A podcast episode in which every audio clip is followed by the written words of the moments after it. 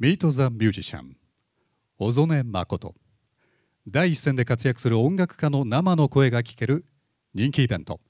ミート・ザ・ミュージシャン今回は日本が世界に誇るジャズピアニスト小曽根誠が登場します。2014年2月に来日する米国の名門オーケストラニューヨークフィルハーモニックとの共演でも注目を集める小曽根氏がこれまで歩んできた道ジャズとクラシックの魅力そしてニューヨークフィルハーモニックとともに臨む新たな挑戦について語ります。世界の小曽根の裏側に迫る貴重なイベントです。ぜひ楽しんでいただければと思います。お呼びする前にまずはスクリーンの方にご注目ください。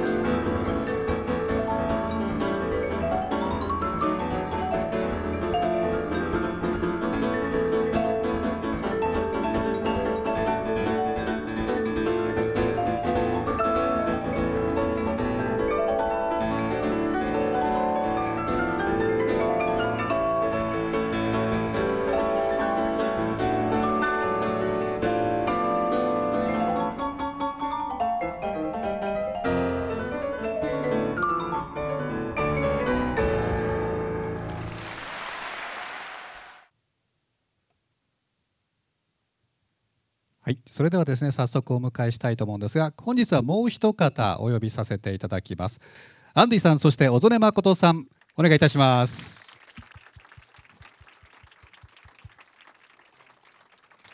皆さんこんばんは。よろしくお願いします。アンディです。こんばんは。よろしくお願いします。小曽根誠です。どうぞどうぞ。はい。さあということで。これもなんか僕嬉しくて。嬉しいですね。これちょっと二人でずっと遊んじゃってますね今日はまあいろいろとちょっと小曽根さんにおはい。話を伺っていこうかなというはい。感じです、よろしくおもうキャジュアル願いしますな感じで。はい。まあ小曽根さんのはい。バックグラウンドをちょっと聞いていこうかなとはい。思います、はい。小曽根さん神戸。神戸ですね。神戸生まれ。はい。神戸生まれの神戸育ちです。神戸育ちと、はい。バリバリ神戸です。あのーご家族もやっぱりミュージックファミリーっていう感じなんですか？そうですね。はいいきなり。これね。これは？これは1972年、ね72年ってこと。は11歳11小学校の歳6年。これね神戸祭りなんですよ。あ神戸祭うん。りでパレードパレードしてた時ですね。あのハモンドオルガンをね。トラックの上に積んでうん。それであもう完全に神戸弁になってますね。あのそうなんですよ。であの、うん。よく、うん、でも初めてテレビに出たのは、うん。もっとこれより前ではいは6歳だったんですね、い6歳うん、6歳のね6月6日だったんですよ。本当に。くみんなね最近の人はそれ言うとオーメンって言うんですけど 昔はねお稽古事の初めは6がいいっていうのは、ね。うん、僕はそのつもりで出たんですみんなオーメンって言うんですけど。あのーでも出た番組が今の人はもう知ってる人少ないと思うんですけど 11PM っていう番組に出懐たんですですね。うん、で大阪イレブンのうん。藤本義一さんが、はい。あの司会をやってらっしゃって 初代ホステスはいのはい。うん安藤孝子さんっていう方が、うん。あの京都の祇園でね孝子っていう今お店やってらっしゃいますけど、そうなんだ。うんそあのへそのもう本当にそれで僕が生放送で弾いてうん。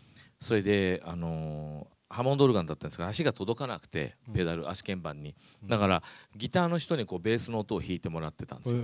でドラムとトリオであの「世界残酷物語」のテーマの「モア」っていう綺麗な曲がある「タラララララリルティル」あれを弾いたんですね。生放送ででそしたら結構やっぱ反響があって小学校1年生じゃないですか。うん。で次の日にその読売テレビであのこれをあの学習とか月1でうん。やらないかって会議をしてたあところに神戸市教育委員会から電話が入って、教育委員会の方からですね。うん、あの頃はまだそのその V なんてのがないんですよ、そうですよね。うん、全部生放送でしたから。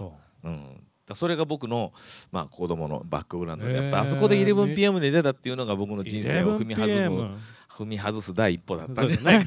小一でしかも。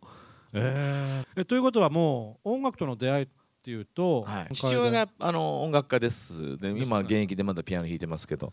あと、まあ、母親は宝塚だったんですね、でで弟もうん。結局彼はね最初全然音楽やらなかったんですよ、うん。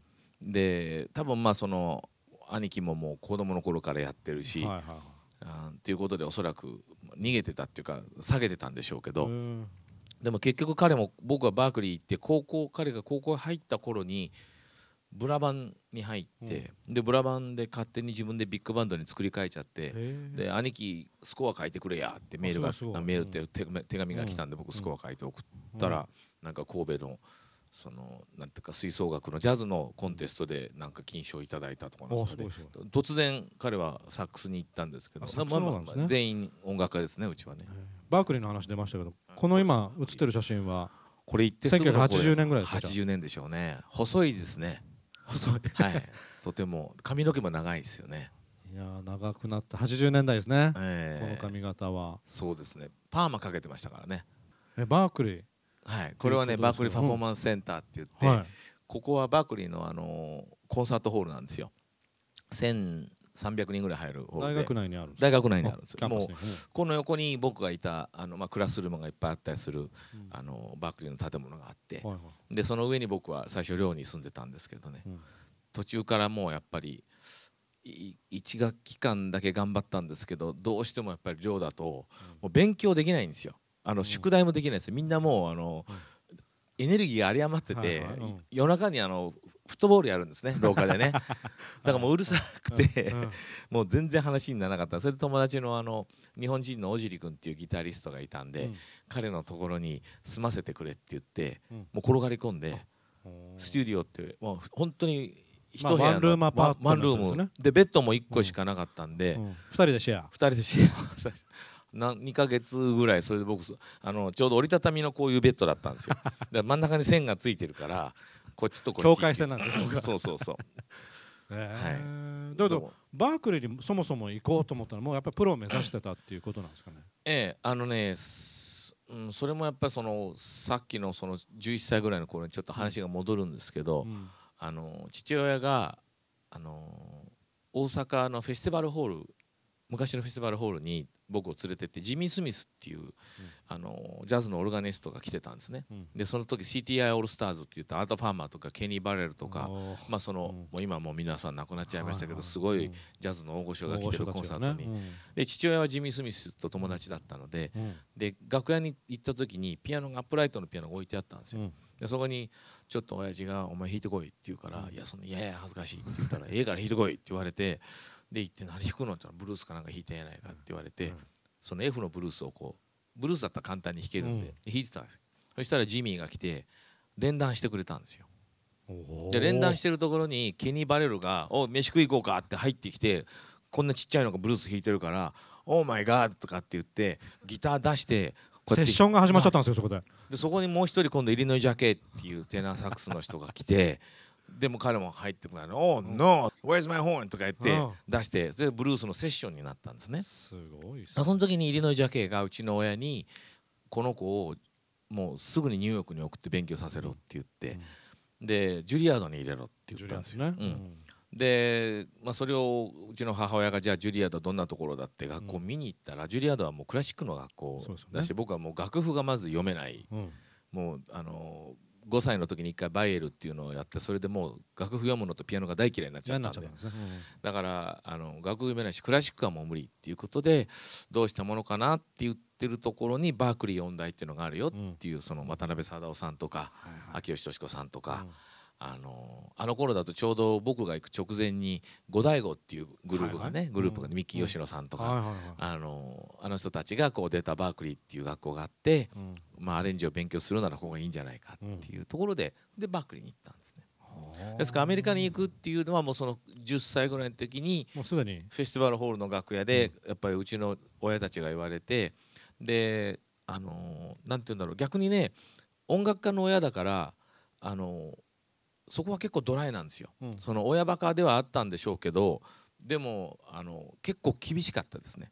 あの例えば高校ぐらいの時に、あのほら天才とかジャズ弾いてるとそういう言葉が必ず子供にはつくじゃないですか。うんであの父親があのなんて言ったかな今なお前が高校生やっていうハンディキャップを取って高校生でない例えば30歳の人がお前ぐらいのピアノを弾いてどう思うっていう。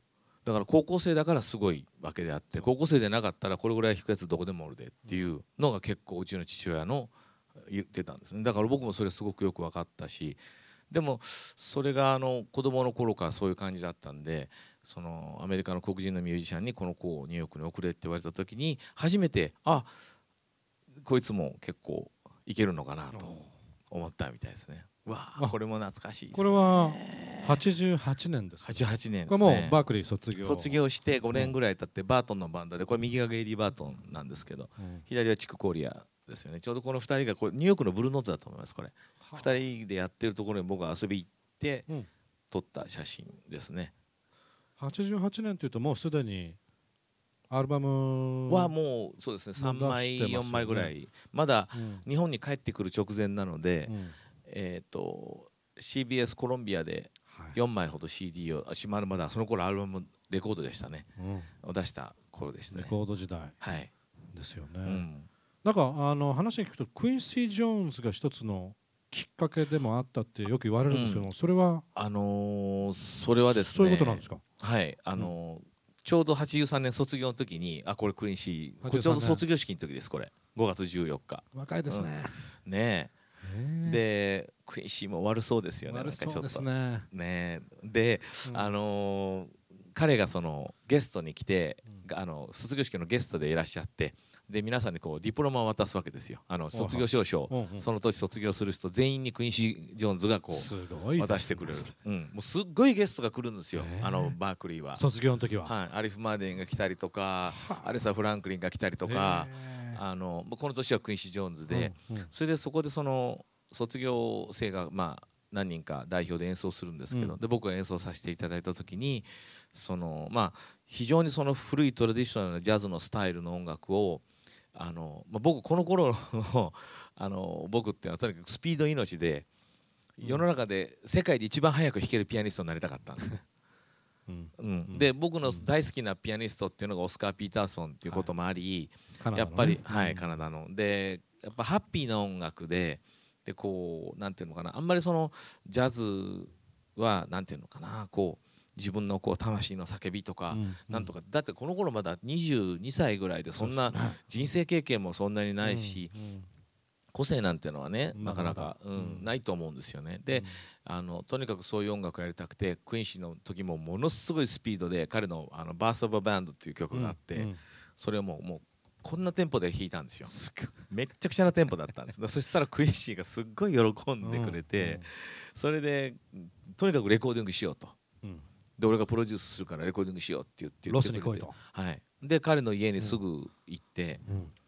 それであのまあ、そのまま、まあ、僕はもう2人はもう意気投合して帰ってきたんですけど、その後そのボストンの僕のマネージャーになってくれた人があのクイーンシーのお Q クエストっていうレーベルがあるんですけど、うん。そこのまあプロデューサーと話をずっとしてたんですね。うんうんで帰ってくるためにそのうちのそのテッド・カーランドっていうボストンのマネージャーがこれあいつはもう全然分かってないっていつも怒って帰ってくるんですよ、何の話かと思ったらうん。そのやっぱりちょうど彼がこれ83年ですからスリラーのスリラーがマイケル・ジャ出た直後なんですよマイケル・ジャクソンの。うんだからそのジャズの音楽でそのミリオンセラーにしようとしてるっていうそういうミーティングしか彼はしないんだって言ってテッドが困ってたんですよ。うんだからあの僕らなんかせいぜい3日間もあればスタジオでレコーディングができちゃうんですけど、うんうん。やっぱりそのそれこそミリオンセラーを作るようなアルバムっていうのはスタジオに1ヶ月ぐらい入ってもう綿密に綿密にこう音を全部重ねていったりしてアレンジしたりするじゃないですか、うん。そしたらスタジオ代だけでもうそ何千万っていうようなことになっちゃうんですよね。はいはいだからもう recording budget からしてもうそういうでかいこと言ってきてでそんなお金絶対ジャズでは recoup できないっうんていうところでいつも揉めてたところにうんあのジョン・ハモンドさんっていうあの名プロデューサーがいてこの人はあのカウント・ベイシーとかビリー・ホリデーとかをこう発掘された方なんですけど、僕とフィル・ウィルソンっていうトロンボーンの先生がバークリーで作ったレコードが自費自費制作で作ったのがあったんですよ、うん。誰かがそのレコードをジョン・ハモンドさんのところに持って行っててでジョン・ハモンドがそれを聞いた時に CBS コロンビアのジョージ・バトラーっていうその時ジャズのトップの人に電話をして誠小曽根っていうのがまあボストンにいるらしいと、でもうすぐ卒業らしいから卒業したらすぐに契約しろって言って、その一声でそのジョージ・バトラーから今度ボストンのテッド・カーランドに電話がかかってきてマ、ネージャーの方ですね。うん。それで契約約をしたいと。でもクインシーとの話があるわけですよ。すね。並行してるんですよねそこは。そうなんです、でででもどう考えてもやっぱりそのヘルシーな君のキャリアを作っていくためにはコロンビアだろうというテッド・カーランドとの話でうん。僕はもう訳が分かんないですわけですよ。もうクインシー・ジョーンズはレコーディングしようって言ってくれてるしこっちは CBS コロンビアですしね。ありえない。いや本当にありえないような話だしもうもうちょっと非現任せます。実的なそうですね。流れよはい、うん。それでまあそのコロンビアの方で契約させていただいたので結局クインシーとのディールはけ蹴る形になっちゃったんですよね。おね。しょうがないですよね、まあしょうがない。ええ。それはそうです。よねでクインシーご本人はその知らなくて彼のその右腕になってたプロデューサーの人がやっぱりその話してうまく合わなかったわけで、うんうん。だからその30年これがまあ30年前ですけど、うん。それからはやっぱりちょっとこうクインシーとはうん。あの距離ができちゃってたんですね。な。るほど。うん。でつい去年あの7月にクインシー・ジョーンズが来てプロトリビュートやるってことでぜひ僕は自分のオリジナルの曲で彼に恩返しをしたいと思って、でやっぱり今僕がやってる音楽がもしあのまあ本当に良くないクオリティっていうか変な言い方ですけどあのクインシーの心に響かなければ、うん。あのそれはしょうがないと思ってたんですけど、うん。でも僕が本当にひどい音楽を今でやってたとしたらクインシーはだからあの時俺とやっとけばよかったんだって思うと思うんですよ。うん。だけど僕のセットが終わった時にあのクイーンシーが横で車椅子に乗ってずっと聴いててうん。僕があの終わってでスーッと入ってきたらうん「カミ here」って言ってうん。パンとハグしてくれたんですね。で僕のオリジナルの曲だったんですけどでやっぱりそうやってそのあのクイーンシーのその曲を皆さんはこうあの時は「愛のコリーダ」とかマイケル・ジャクソンの曲とか皆さんやってたんですけど僕だけは絶対にオリジナルをやりたい。うん。でそれがやっぱりクイーンシーに一番返すあの形だろうと思って、うん。そしたらもうすごくまあ今回またつながったので、うん。また何かねご縁があればと思ってるんですけどもう80歳ですからね。80歳ですもんね、はい。うん。だとら来月あたりロサンゼルスにええ、あのいやもう来週もう来週。うん。来週ちょっとロサンゼルスに行って僕新しいバンドが今度できるんではあのー仕事まあカタリナラウンジっていうところであのーギグがあるんですけど、い、うん。まあそれとレコーディングするついでにちょっと僕は冗談で彼お肉が大好きなんですよ。うん、肉だから東京に来てた時も、うん。え？肉好き。肉もうすっごいですよ。ミートイーターですね。もうそんなもんじゃないです、あもう すっごいです。すごい。それでだからあの東京来てた時も2日間コンサートあった1日目終わった時に誠ご飯食べに行こうって言ってそんな時間だから空いてるところがもう歌舞伎町ぐらいしかなくて 歌舞伎町の鉄板焼き屋に行ってサーロインステーキをずーっと食べてました。夜中の3時まで。夜中3時までですよ。ね。赤ワインと、うん。うん。でももう本当に素敵なやっぱりすごい人ですね。じゃあ来週あたりまたロスでお肉をそうそうそれ食べに行くって。いうで僕が冗談でしゃぶしゃぶ食べに行こうかって言ったらうち遊びに来いって言ってくれたんであ。またちょっと来週久しぶりに彼のお家へ。このあこれはまあバークリーですけどうん。ちょっとお家にビバリーヒルズですよね。いいですね。ねすごいですね。80歳80歳ですすごいもう。元気ですからねねまだね。でもすっごいなんか普通の人ですね。うん。なんかもう普通のこうミュージシャンってあのなんて言うんだろうな。うんなんかもうダウントアースってなんて言うんだろう日本語だともうすごくもう人間そのまま人間そのままって感じです。うん生の状態でっていう、ねだからなんかクインシーと一緒に例えばね CBS じゃなくクインシーとその道を歩んでった場合うん。どうなってたんでしょうね。そういうことを想像したことあります？そうね。これはまあどうなんでしょうね。あの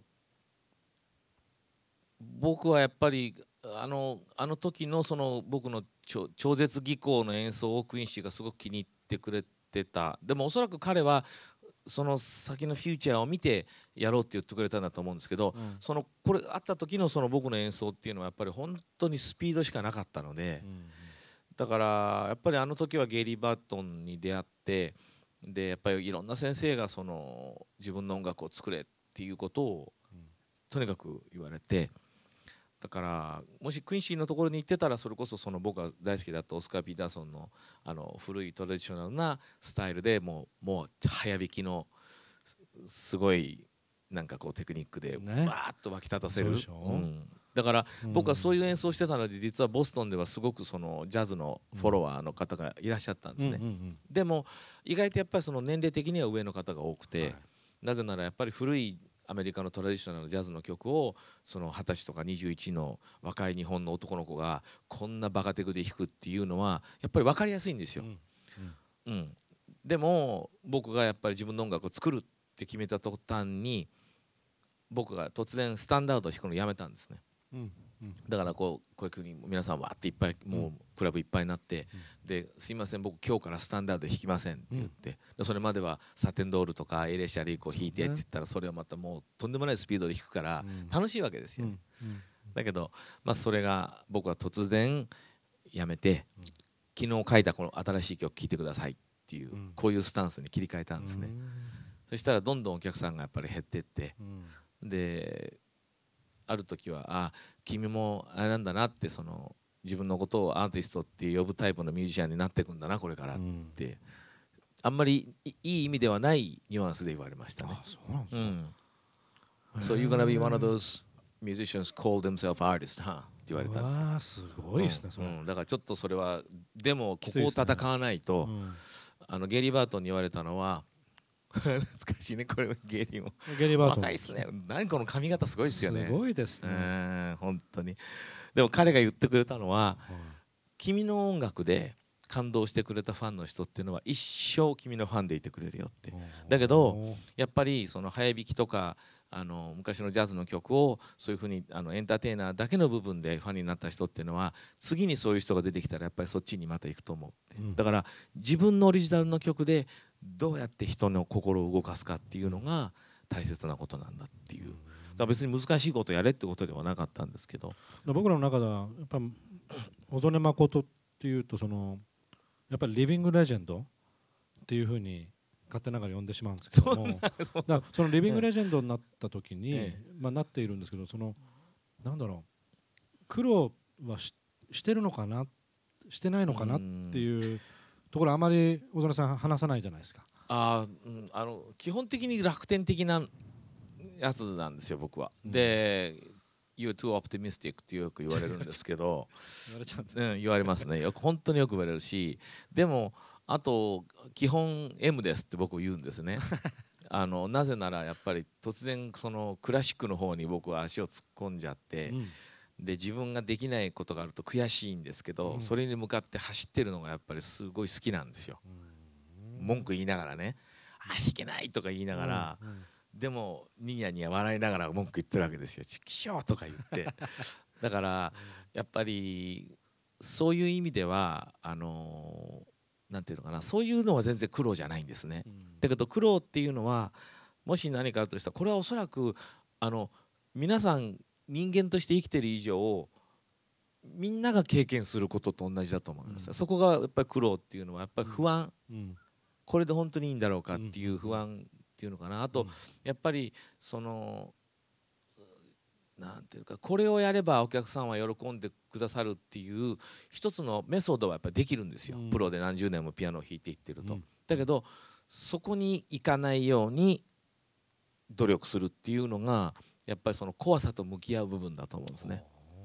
だからこういう奏法をやれば絶対このあの絶対って言ったらいけないですけども、うんうん、まあ7割8割方のあのあれで皆さんはうわーって盛り上がるっていうやっぱり弾き方があるし、うん。うん、そういうのを僕はずっとボストンの時に学生の頃にやってたし、ねね、で自分も高揚するんですよそれは。うん、だけど例えばそれをやったってそうなるのが分かっててお客さんを沸かせるためにそういう方法を使うっていうのは違うんだっていう。だからひょっとすると今日つまんなかったねってお客さんは帰る時があるかもしれないんだけどそれでもやっぱり自分の行ったことのない世界に向かっていくっていうことをし続けないといけないんだっていうのがやっぱりこう何て言うのかな、あの若い頃はととても怖かったですね、うん、だからそのクイーンシーの言うやっぱりわっとこうあの派手まあ派手っていうと言葉が薄っぺらいですけどその元気よく華麗にあの楽しくポジティブなエネルギー満載でわーって演奏するっていう方法だけであると、うん、若いうちはいいと思うんですけどやっぱり一番そのそれを続けていってしまうと例えば405060って人としてこう成熟していった時にバランスが取れなくなってくるんじゃないかなって、やっぱりそこはやっぱり戻ってちゃんと作る作っていかなきゃいけない、でこれっておそらくあの皆様がこうずっと生きてらっしゃる中でこういろんなことを経験して、うん、あのこう自分がこう変わっていくじゃないですか、うん、どんどん。でその中でやっぱりこう表面的なことだけではなく同じ言葉を使っててもやっぱり30代の時に言ってる時と40代に話す言葉っていうのはやっぱり何かこう重みが違うし、あのそこからその言葉から自分が感じるものもいっぱいあるだろうし、っていうその部分ですよね。だからあの苦労っていうのは、うん、もうそそれやっぱり怖いところに行かなきゃいけないんだよねっていうことですよね。うん、That's life ってことですね。そう、うん、うん、やっぱりジャズっていうのは特にインプロビゼーションっていう音楽ですから、だからインプロバイズっていうことはもう本当に毎回毎回さらにして仮に結果として同じことを弾くことがあったとしても、うん、やっぱり柳の下の土壌を取りに行っちゃだめなんですよ。だから僕の連れのあのドラマのジェフ・テイン・ワッツっていう素晴らしいドラマがいるんですけど、彼がもう僕すごく大好きな言葉なんですけどあのコンサートやった時にあの今日の即興は本当にうまくいったなと思ったらそれは本当の即興をしてないんだって。でもこれすごく深いですよね。深いですね。うん、でも僕はそれすごくよくわかる。やっぱり、うん、で結果うまくいくこともあるんですよ。うわ今日もう最高だった俺天才だって思う時あるんですよ。うんうん、本当にそういう時あるんですよ。だけどそれがあるから多分続けられるんだと思うんですけど、でもやっぱり迷った迷って迷ってっていう、この音行きたいんだけどここ行ったら昨日行ったところと同じだから行かないっていうふうにこう、やっぱそういうふうに意識しながらあるんですね。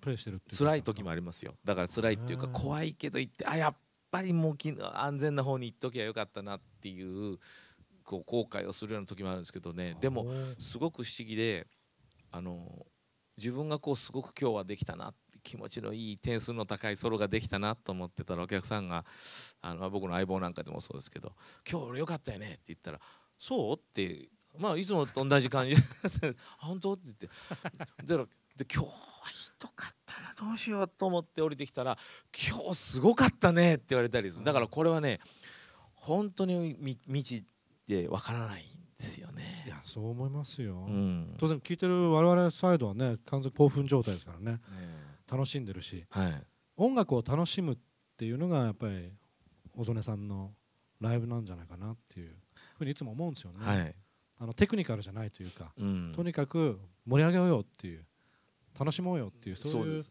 感覚があるんではないかなと思いますけど。あとはやっぱりあの年齢とともになりたかったのはこうポンと一つ音出しただけでああっていう音がねうん。出るようになるといいですよねやっぱり。だマイルス・デイビスなんかそうだったじゃないですか、うん。最後の方なんか。もう彼らが出てきてマイクに向かってバーンって吹いただけでもうわなんでこんな音出るんだろうっていう何なんだろうこの音はっていう、うん。それだけでもぐっとこうわしづ心をわしづかみにされるような音色っていう、うん。でも人の声も同じですよねやっぱり。こう年とともに。うんこうそういう喋った時に、うん。ああこいつチャラいやつなんだなってうん。バレないようにどうやって喋るかっていうのが、ありますね。僕も常にそれ緊張しますね。それね。怖いですよねやっぱり、ね、いや怖いですよ。ねそれは。はい。さっきクラシックの話出ましたけど、はい。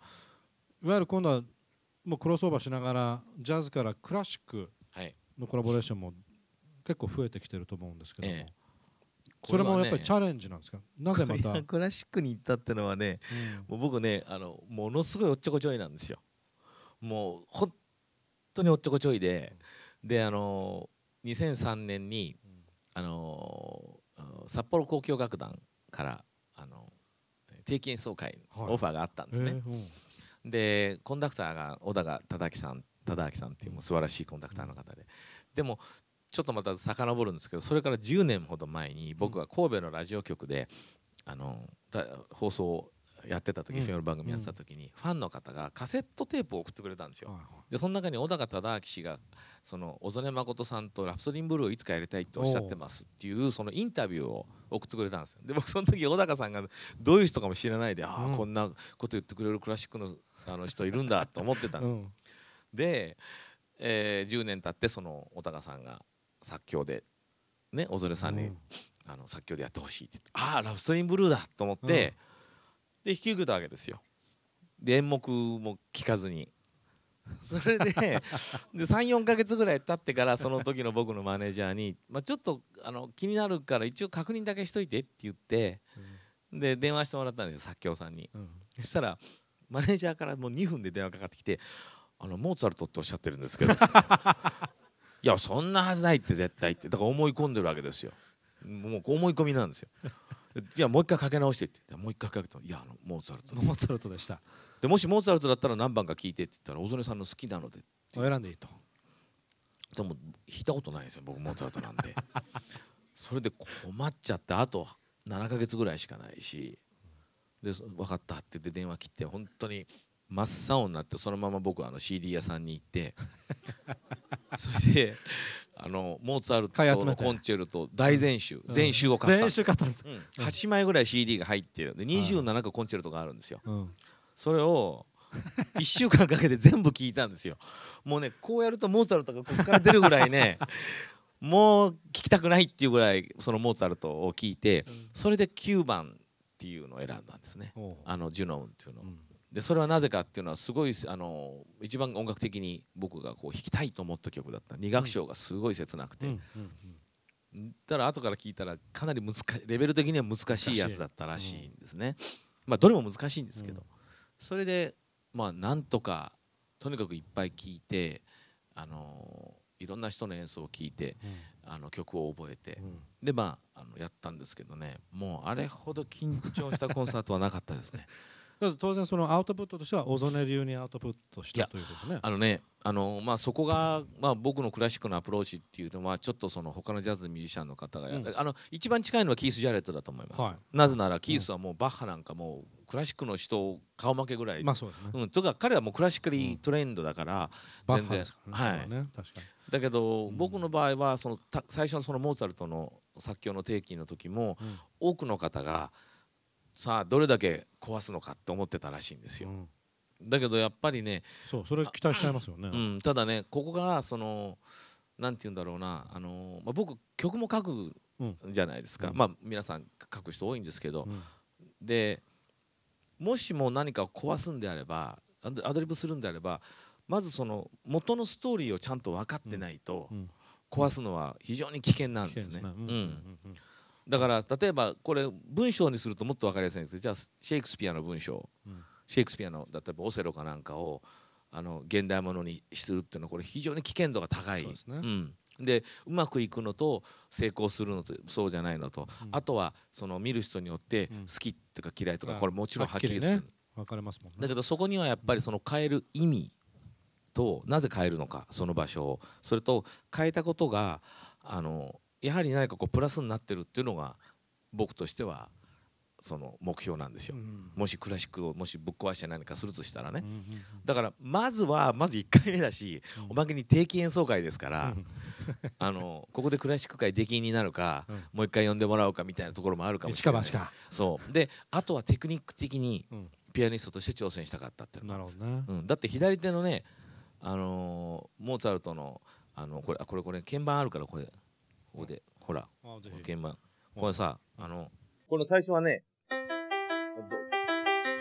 ドドソミソドソミソ弾いてるうちに気がついたらドミソミドミソミになっちゃうんですよそれぐらい左手が自由にか効かなかったんですす僕ごいっすねうんうん、だからそれだからそれもやっぱりそのクラシックを僕が演奏するっていうのはとにかくピアニストとしてもっと上手くなりたいっていうのはやっぱりクラシックをやっていくってことはすごくへ僕にとってはー大きな大きな、うん。ステップ。だから始めたのが今が10年前ですか。ら41歳か2歳ぐらいの時に始めたんですけど、うん。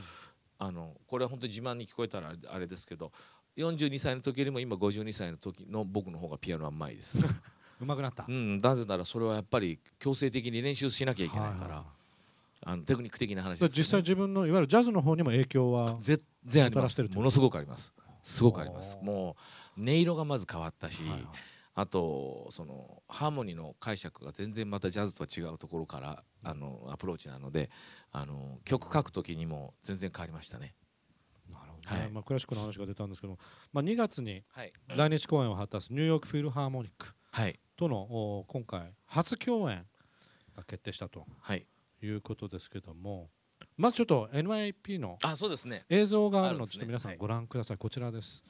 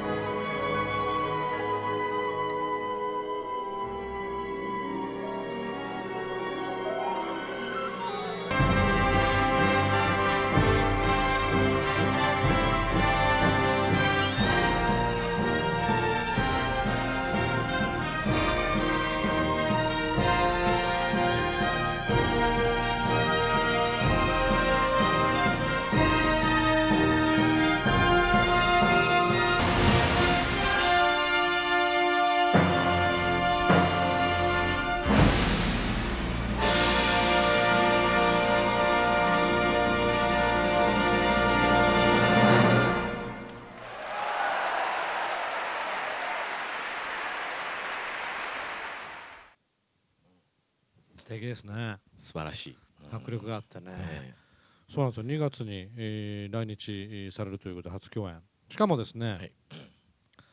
えー曲についてえはい。先ほど話してましたガーシュウィンのラプソディンブルー、「ラプソディ・イン・ブルー」はい。ちょっとどんな曲か軽くこのガラージバンドのすいませんピアノじゃないんですけど、とどこの部分が？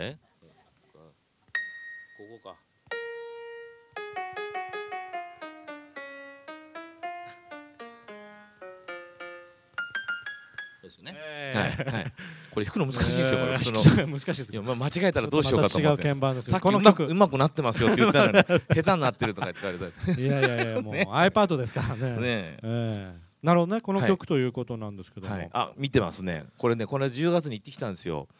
あニューヨークの方に？フィル、はいはいはいってきたんです。これねえあのーえっとこれはショスタコービッチをやってる時でその前に、うん。あの僕も弾かせてもらったあのラフマニノフのあのパガニーニの教師曲っていうのがあって、あのそれを偶然この時アランはあのさっきのアラン・ギルバートさんなんですけど、この時はアランが振ってなかったんですけども、あのピアニストが僕の友人のうん。キリル・ゴールスタインっていう、はい。あの友人が僕のやってたんですよよくねそれうん。で彼はあれ何しロシア人かなキリルって誰ロか知っシア系てる人います。だと思いますね、うん、ロシアだと思うんですけど、うん。彼は実はジャズが大好きで、うん。僕とゲイリー・バートンのフライブルグのコンサートに来てたんですよ。まだ10代の時に。にそうなの。それでその彼が、あの会って僕が行くよって言ったらすっごい喜んで、で見見てきたんですけど、あのーなんていうのかな。これだけの大所帯のオーケストラでこんなにリズムのタイトのオーケストラ僕初めて見ました。ちょっとびっくりしました。なんかも表情もかなり。本気でですよねこれね。の目になってますよ、うん、やばいな俺頑張らないと やばいないやもちろんもうねそのニューヨークフィルとか、まああの、僕にしてみるとそのニューヨークフィルなんていうのは夢にも見ないわけで、それこそあのバークリー卒業と同時にクインシー・ジョーンズっはていうそういうメガ級のチャンスだと思うんですね。あのもう本当に日本のオーケストラと一緒にやらせていただくだけでもあれなのに。ね。ねこのアランってね熱いんですよこの人アランさんって小田さん日本人の血が流れてるんですよねそうお母様があのーと日本のた方武部さん、うん、陽子さんって言ったかなバイオリニスト、ここでここで弾いてらっしゃいますあいらっしゃるんですか？これお母さんあ本当だ。うん、お母様です。おお母さんもいでらっしゃる。お父さんも、ね。あの、うん。ニューヨークフィルのメンバーだったんです。もうお父さんは引退されてて、えええええバイオリニストだったんじゃないえかな。スーパーミュージックファミリーですね。うん、でも熱いですこの人は。あの相当熱いです、あお会いにうんなれたでねこの時そのさっきコンサート行った時に、うん。あのぜひ会いたいからって言って、でそれも僕はあの日本に来た時にはいはい。あの彼に、まあ、名刺代わりにね、うん。あの僕は一応ジャズやってことは向こう分かってるんですから、まあ、こういう音楽やってますって言って僕の CD を CD を3枚ほど渡したんですよ、そしたらあの、まあ、聞かないだろうなとは思ってたんですけど、よくあるミュージシャンって CD を聴いてくださいって。やります、ううん。でも彼はあのジャズに興味があるみたいとか、うん。ジャズが大好きな大好き人だなんですよね、うん確かねそう、う。んそれでその僕の CD 聴いてすごい気に入ったってメールが来て、うん。で僕はニューヨーク行ったらぜひ会おうっていうことで、うんであの彼のお家まで行って、家まで、うん。はい、それでまあそのラプソディンブルーをどういうふうに演奏するのかみたいな話もする、ああこれ去年のその会った時それは僕が CD 渡した時ですけどね。うん。あのーえー。iPhone が見えますね iPhone が。iPhone あ本当 iPhone だ映ってます。iPhone あれはね5大事ですよねなってすぐの頃ですね。5はい。はい。5になってすぐの頃ですね。いいですよ iPhone5 iPhone は はいはい。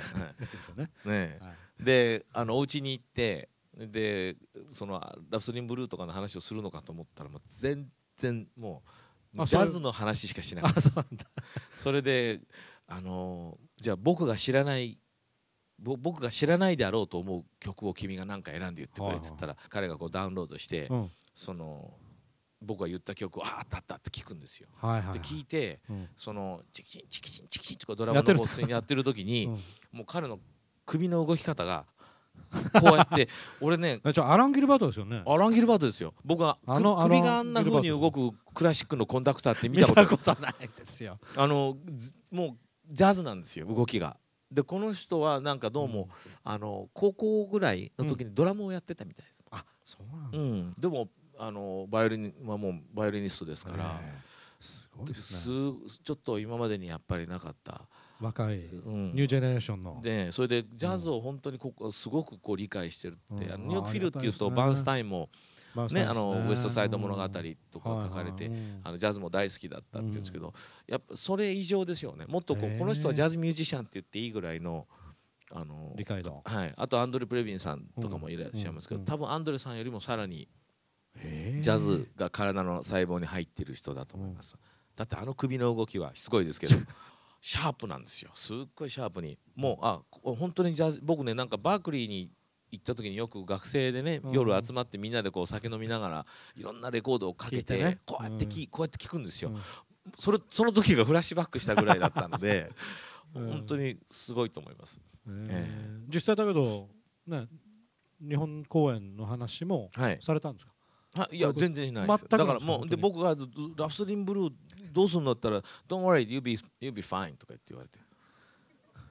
もうそれで終わりですよ僕は本当にそんなメール来ると時々メール来るんですけど、うん。このジャズの CD 聞いたんだけどこれいいねとかそういう話。そうでラプソディンブルーはあったら「Don't worry you'll be, you'll you'll be fine」You'll be fine「You'll be awesome」とかそれね何を根拠にそんな大丈夫なのかな？え実際だけどあのオーケストラと一緒に集まってええ。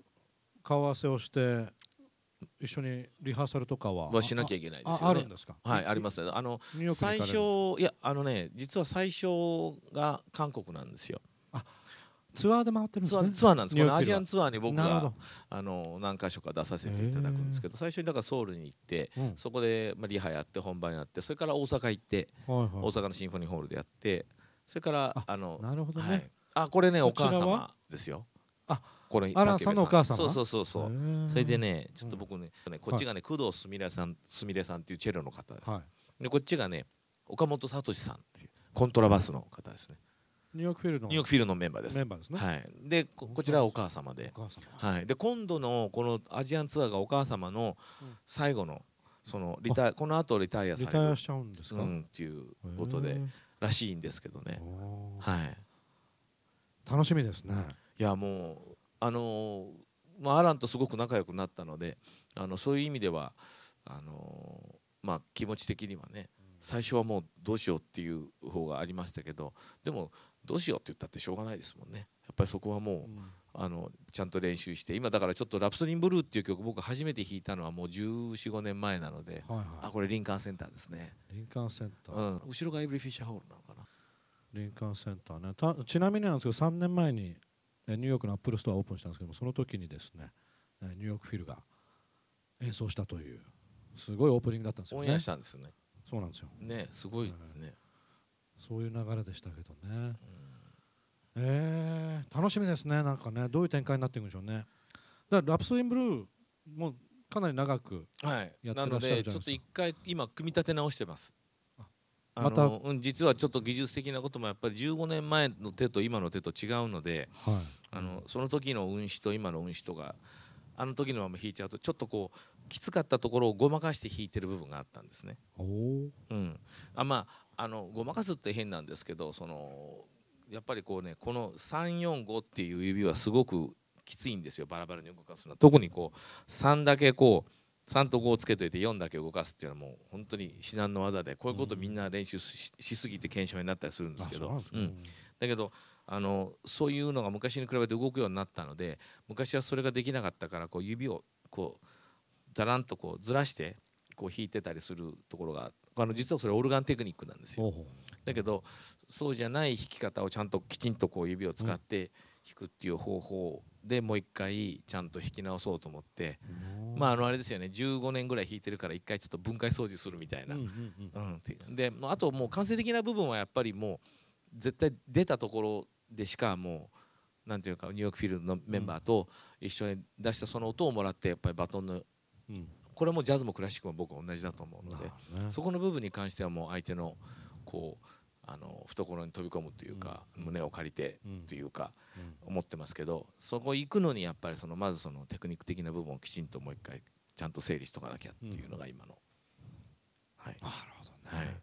ドキドキしますねなんかねね。どうなるんでしょうね。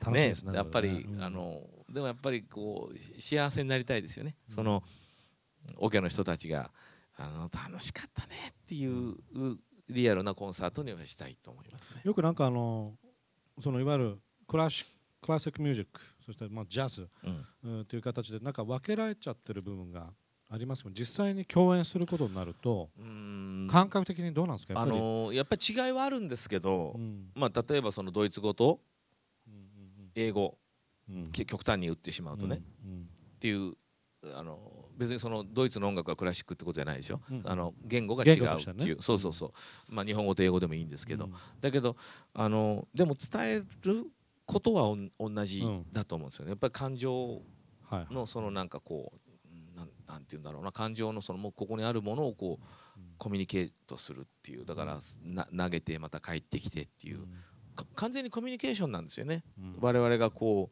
うあのー普通に言葉でうん「ありがとう」って言ったら「あ今日はなんか素敵ですね」って言うとやっぱ「あ嬉しいですか?」はい、よかった。これ何言ってんのとか言われたら困っちゃうんですけど、うん。でもでもその言い方によってね例えば「ありがとう」っていうのだって「ありがとう」って言われたらこれは違いますよね。だからうん。そういうののやり取りなのであのそういうそれがやっぱり音楽の場合は本当に世界共通語っていうところがまずあって、ただそのクラシックの場合だとやっぱりそのなんていうのかなモーツァルト弾いてる時あのねそういうふうに弾かされるんですよ、不思議なんうんて変なあんなんですけどね、うん。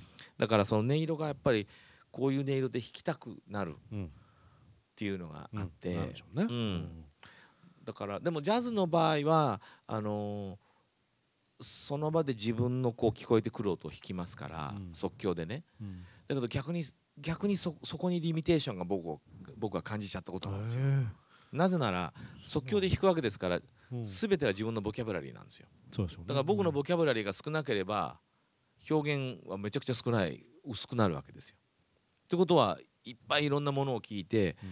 ボキャブラリーをこうど常に増やしていかないと自分のその表現数いついつまでも同じ単語を使ってるっていううん。ことですよね。そうなっちゃううね。ん、うん。悲しいっていうのか切ないっていうのうん。かっていういろんなボキャブラリーが年とともに増えていくように、だけどあのクラシックの場合はそこにそのもうそそ言葉があるわけですよね、はい楽譜が。セリフのように。ん。そしたら今度はそれをどういうふうに解釈するかっていうところのインプロビゼーションだと思うんですよ。弾く音は決まってる。う。ん。うん。だからこモーツァルトだからこう弾かなきゃいけないとかこうベートーベンだからこう弾かなきゃいけないっていうよりもうん。やっぱりそれがちゃんと聞いてる人が納得できるのかってうん。こう生理的に？頭じゃなくて。うん。そこがすごくやっぱりあの僕がそのクラシックをやっていく意味なんじゃないかなって逆にきちんと勉強してきてない人間が音符からもらうインフォメーションだけでどれだけの人とコミュニケーションできるかっていうのはあのいろんなクラシックのアーティストとかオーケストラの方とやった時にあのモーツァルト弾いた時に一番嬉しかったのはモーツァルトが今生きてたらこういうふうに弾いただろうって言われたのが一番嬉しかったです。あの清水和音って僕の大親友のピアニストがいるんですけど、はいはい。あの久しぶりに随分久しぶりに会った時に「おおなんかモーツァルト弾いてたねテレビで見たよ」って言われて「あ本当?」って言ったら「でったらめなモーツァルト弾いてたね」とか言われたの。でもすごい愛情を込めて、それね。そうなの、うんでもすっごい良かったよって、だからそのでたらめなんだけど、納得するっていうのが、モーツァルトなんですよねうん。そこがやっぱり音楽の僕はなんかこう素敵なところっていうか、まあ、僕が許される部うん。分かもしれないんですけど、なるほどね。えちょっとここでですねえはいせっかくなんで。そうですね。ねお客様の方とのコミュニケーションも含め。はい。ちょっとなんか質もう問なんか多分皆さんあれば。ツッコミどころ満載の話だったと思うのぜひ突っで僕は込んでください。ぜひ突っ込んでいただければと思います。はい。今日朝食何だった今今手が、のかとかね。あはい。じゃあ質問させていただきます、はい。はいあの先ほどもっと上手くなりたいっていう気持ちがおありなことをお話しされてたんですけど、はい。はピアノを弾くっていうところでの技術のアップっていうのは想像できるんですけどそれ以外の世界で例えば運動したりとかうん。映画を見たりとか、うん。意識してされていることっていうのはありますか？ああのーうんそうですね。あのー僕はね本を読まないんですよ。だからあのーい読まない分やっぱりその本あのえ映画を見たりとかでそれも昔はねもうアクションものばっかりだったんですね。でそのやっぱりこう考える映画っていうのはあまりみもう面倒くさくて見なかったんです。だから音楽もやっぱりそっちの方向行ってたから。うん。だけどあの意識してやっぱりそういう映画にはあの自分がこう見に行ったりとか。でであの、まあ、僕の相棒が役者なのであの菅野美鈴っていうんですけどあのやっぱり井上久志さんのお芝居とかねあの、まあ、僕も芝居の音楽書かせてもらったりとかやっぱりそういうあのあんまりその難しいことじゃないかもしれないですけどその歴史的なこととかあ人物そこに出てくるやっぱり人に興味を持つっていうふうには自分が心がけてるっていうのかな。あのやっぱりそれはだからベートーベンがどういう人だったか僕はショパンのプロジェクト何年か前にやったんですけど最初ショパンっていうものに対して僕は全然違った間違った意識を持っててあのなんかショパンってロマン派っていう言葉だけでもなんかロココ調の,、あのマリー・アントワネットが出てきてショパンきれいにわーって弾いて気持ち悪いとか思ってたんですよ、僕は。本当に。そういうイメージですよね、うん、ベルサイユ宮殿みたいな、ね、でしょ、うん、でもう華麗に弾くじゃないですか。だけどそうじゃなくて彼はポーランドの活動家だったんだっていうところから話を聞いて、うん、え？ってでそれが本人は残りたいのにあのポーランドがもう混乱なので危ないって言ってパリに無理やり行かされてそこで祖国のことをずっと思って、マズルカでありあのポロネーズでありっていう、だからマズルカとかポロネーズっていうのは全てポーランドのトラディショナルな音楽なんです、民族音楽なんです。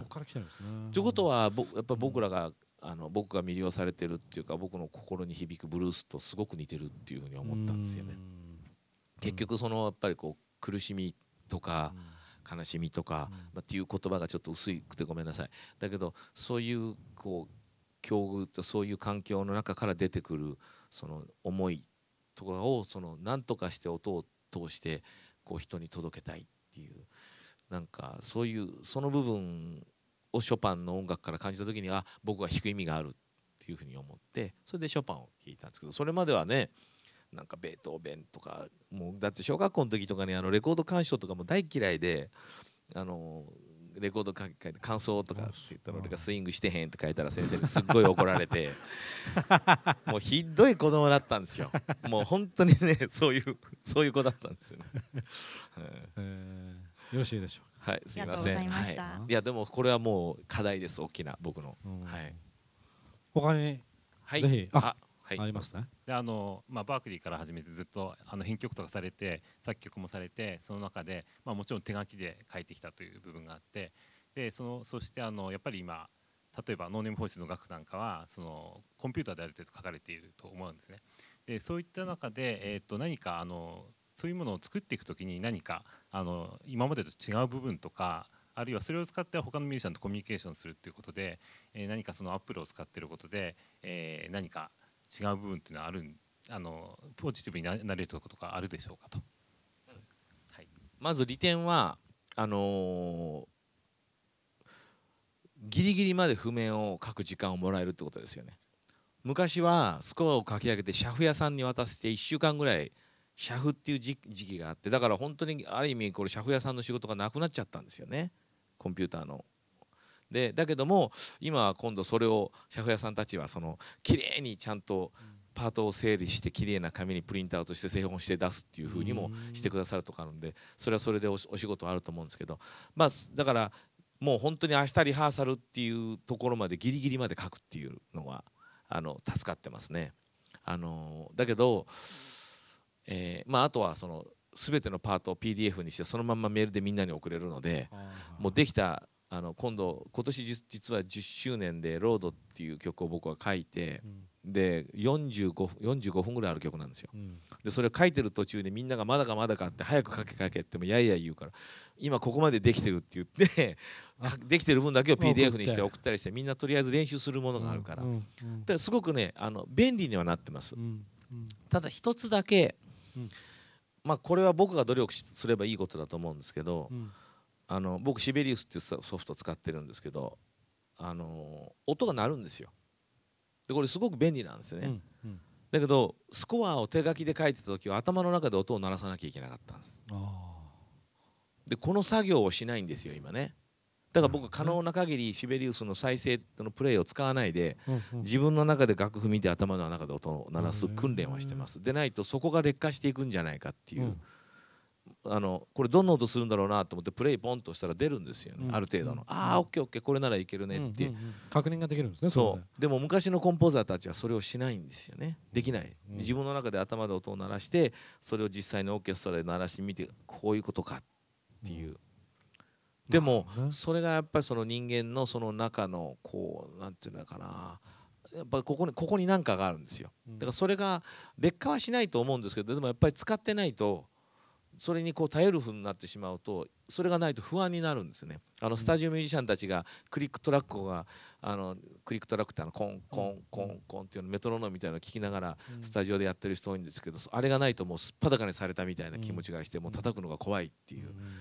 だからそういう意味ではちょっとあのコンピューターであの書くところの自分のだからあのこれはねキーボードを僕弾く時にも思うんですけどこういう音色が入ってるからこのキーボードを買うっていうことじゃなくて、うんその音色を音楽的に自分がどう使うかっていう楽器人間とその端末のうんスタンスっていうものさえちゃんときちんと自分で失わなければ、うん。だから便利な機能がどんどんどんどんどんどん出てくることによってそれをこうあのエンジニアに自分がならないようにってことは気をつけてますねな。るほどねうん、自分が常にアーティストであるためには自分がこれをちゃんと使ってるっていうスタンスであってあのそういう意識を常に自分の中で鳴らしたものをここに使うっていうのはあの意識しとかないとちょっと危ないかもしれないですね。うん。はい。だけど超便利ですよ。ギリギリまで書けるから。もうそれが。素敵な話いろいろ聞いえいえきましたもうはい、ありがとうございました。小田さんありがとうございました。本当に素晴らしいお話でした。ええはい。ということで皆さんあのこのタイミングで「ミッドミュージシャン」はい。ですね。はい。えー小曽根さんのイベント終了と。はい。いうことです。えーどうもありがとうございました。お送りください。ありがとうございました。ありがとうございました。